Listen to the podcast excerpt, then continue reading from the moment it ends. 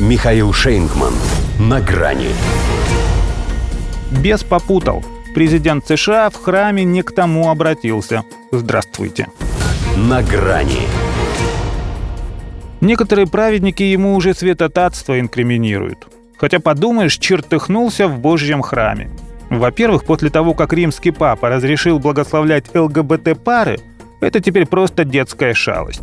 Во-вторых, он вставил это свое «черт побери», перечисляя заслуги первой в истории США женщины в Верховном суде, память о которой проводили мемориальную службу.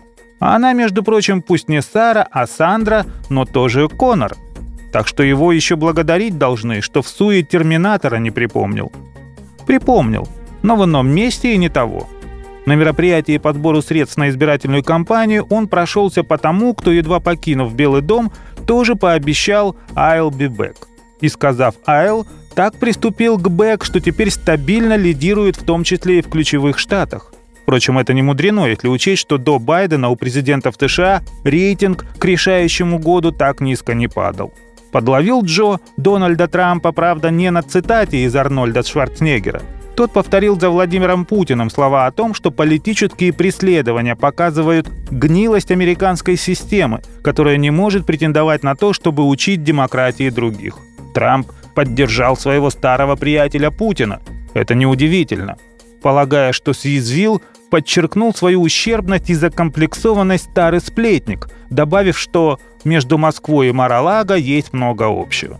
Ну, много-немного, а заглавная буква точно – одна – что касается сути высказывания, то да, неудивительно, что Трамп с ним согласился. Если даже Верховный суд Колорадо туда же запретил Трампу участвовать в местных республиканских праймерис. Что это, если не приговор системе? Ссылаются на 14-ю поправку к Конституции, которая ограничивает в праве быть избранными всех, кто участвовал в мятеже или восстании против США. Однако причастность 45-го президента к штурму Капитолия еще не доказана – но презумпция невиновности нет, не слышали. А вот то, что шансов на переизбрание у Байдена все меньше и меньше, знают. Отмена Трампа. В одном штате погоды, правда, не делает. С тем отрывом, что у него есть, он выиграет номинацию и без Колорадо. Но ведь для того и создается юридический прецедент, чтобы всем желающим было от чего оттолкнуться. Тем временем в Джорджии по итогам проверки выборов 2020 почти 18 тысяч бюллетеней признали недействительными.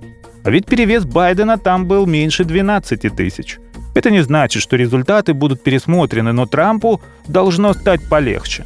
На одно уголовное дело. Ему же и вмешательство в подсчет голосов в Джорджии шили, а там вмешались до него.